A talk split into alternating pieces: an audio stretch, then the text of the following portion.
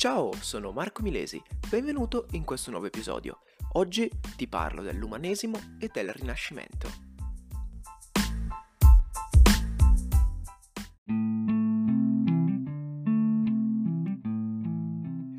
Quando parliamo di rinascimento e anzi ancora prima del rinascimento di umanesimo, parliamo di quel periodo storico che caratterizzò particolarmente l'Europa e ancora più specificatamente l'Italia, che ispirata da Francesco Petrarca riscoprì l'importanza degli autori classici che erano considerati dei veri e propri eh, depositari, dei cataloghi di un humanitas che aveva dato origine ad una grandissima civiltà, quella romana che conosciamo noi.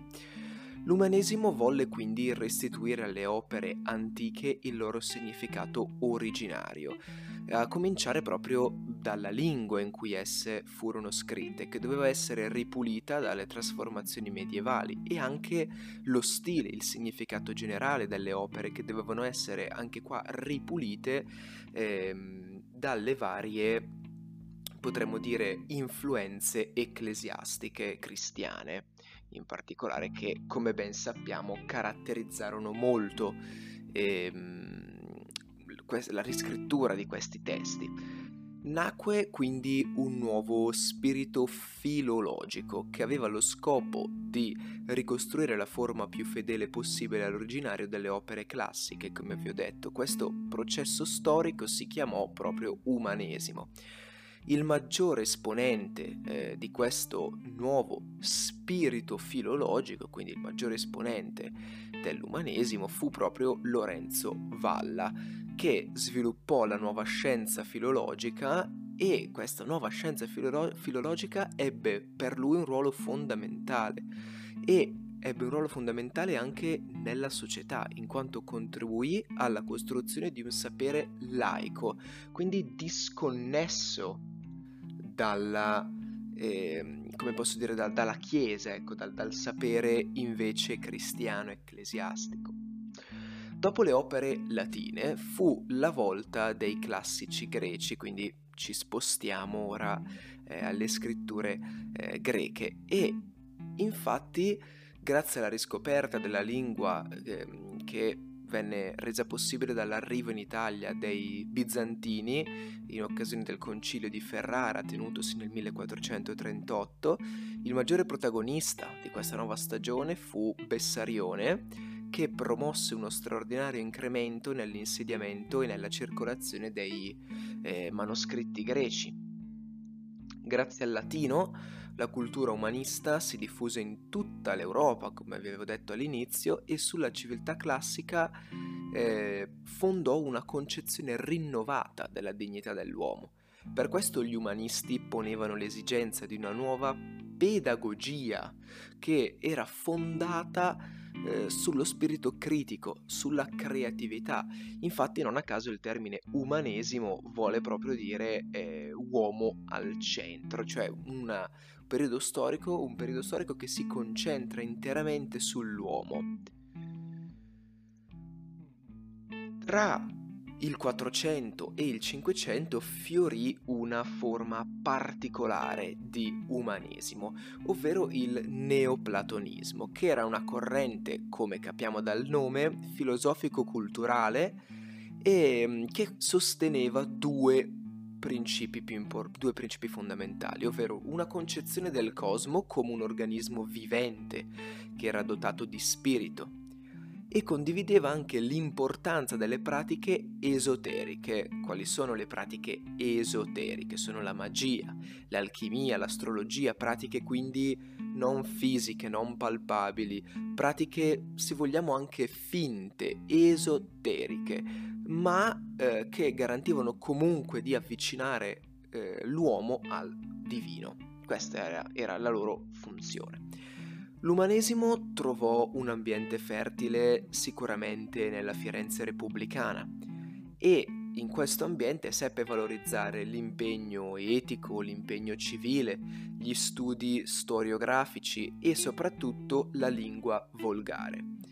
Purtroppo l'ascesa della signoria interruppe la partecipazione degli umanisti alla vita pubblica, ma comunque il dibattito sul bene comune proseguì lo stesso. Inoltre si andò a sviluppare una nuova concezione anche dello spazio e del tempo, perché eh, quando si parla di rivalutazione, riscoperta dei grandi classici, si parla anche di rivalutazione delle scienze matematiche. Quindi la geometria euclidea, la matematica, l'astronomia, tutte queste scienze conobbero uno straordinario sviluppo che eh, culminò nella teoria eliocentrica di Niccolò Copernico, che era contraria a quella geocentrica a cui si pensava fino a quel momento, ovvero la teoria geocentrica vedeva la Terra come centro di tutti i pianeti, mentre invece il, la teoria eliocentrica vedeva il Sole come al centro di tutti i pianeti, cosa che poi effettivamente è, quindi una teoria valida sicuramente ancora al giorno d'oggi. Soprattutto tra queste discipline la matematica trovò un'applicazione in campo artistico, ad esempio per la rappresentazione dello spazio in modo razionale, la cosiddetta prospettiva, in cui ogni elemento veniva raffigurato secondo dei rapporti proporzionali. E qua ricordiamo il De Pictura di, eh, del nostro caro amico Leon Battista Alberti, che scrisse un libro eh, dedicato interamente alla teoria della prospettiva. Grazie alla prospettiva lo spazio ebbe quindi un carattere tridimensionale, assunse questo carattere tridimensionale più reale, realistico, ma anche ideale. Questa concezione passò poi all'urbanistica e al progetto della città ideale, che era un po' un progetto eh, che tutti gli artisti più importanti cercavano di portare a termine, quindi raffigurare quella che era per loro la città ideale un, bu- un bel passatempo, insomma, anche per questi artisti. Questa visione razionale trasformò anche la concezione del tempo. Infatti ci fu un elemento che determinò proprio questa eh, trasformazione della concezione del tempo, ovvero la diffusione degli orologi meccanici, che quindi consentirono una misurazione regolare e costante del tempo. Erano sicuramente molto più affidabile rispetto alle classiche clessidre che, venivano usate precedentemente.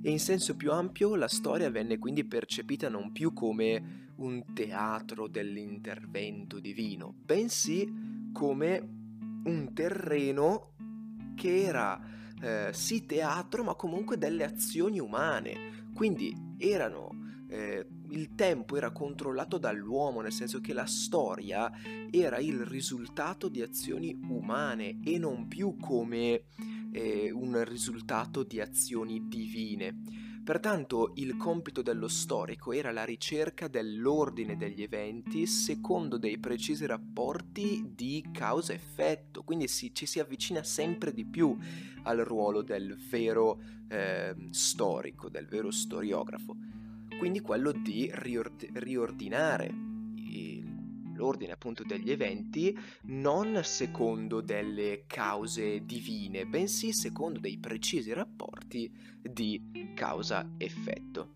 Questa nuova visione della storia influì anche eh, la concezione dell'agire politico, che quindi cominciò a sganciarsi dalla visione teologica, religiosa e giunse alla nascita della scienza politica, quindi una vera e propria teoria di come fare politica, la scienza politica, con come più grande rappresentante eh, Niccolò Machiavelli. Ovviamente si sviluppò anche una nuova concezione dell'attività, dell'attività artistica nel Rinascimento. Infatti il Rinascimento fu intenso, eh, fu composito, fu un movimento culturale che si affermò in tutta l'Europa tra il XV e il XVI secolo, quindi dopo all'umanesimo.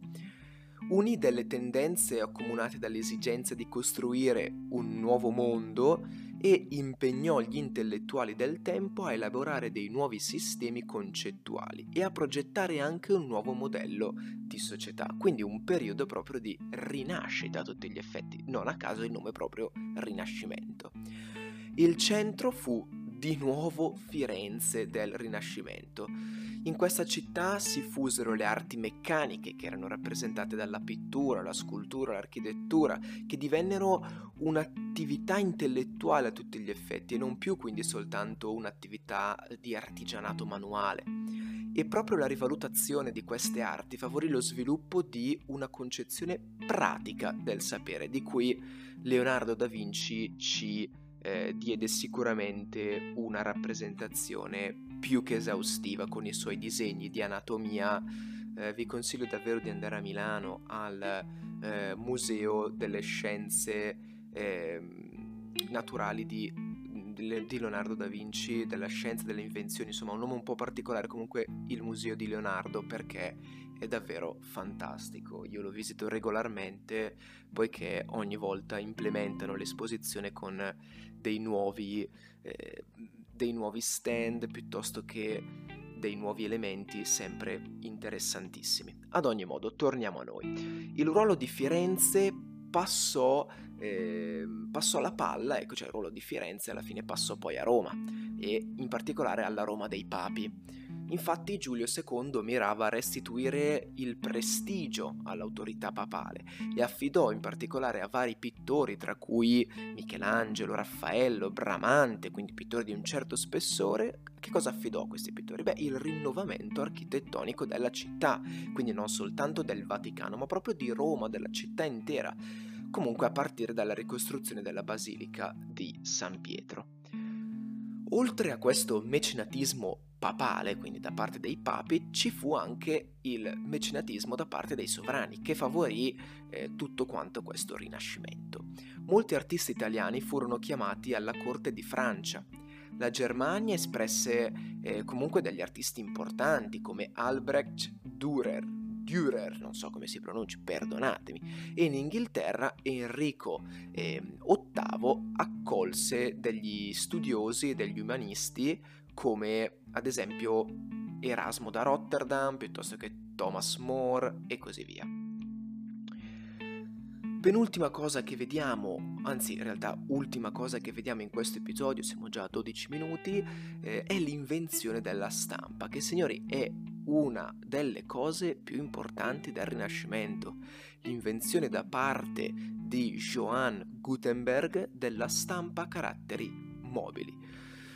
La stampa a caratteri mobili permise di cambiare quella che era la concezione dei libri, dei manoscritti. Infatti, inizialmente, prima di questa invenzione, i libri erano dei beni preziosi, quasi sacri, rarissimi, che erano custoditi avidamente dai ricchi, dai sovrani, piuttosto che dalle figure ecclesiastiche di riferimento. Mentre invece, grazie a questa invenzione da parte di Johann Gutenberg, la eh, stampa caratteri mobili quindi favorì una maggiore distribuzione, una maggiore, anzi più che maggiore, una distribuzione più rapida di questi manoscritti, facendone abbassare i costi di produzione, quindi anche il prezzo per l'acquisto, e questo favorì quindi una distribuzione del sapere più omogeneo, che non era più quindi riferito, era riservato soltanto ai più ricchi, bensì anche al popolo.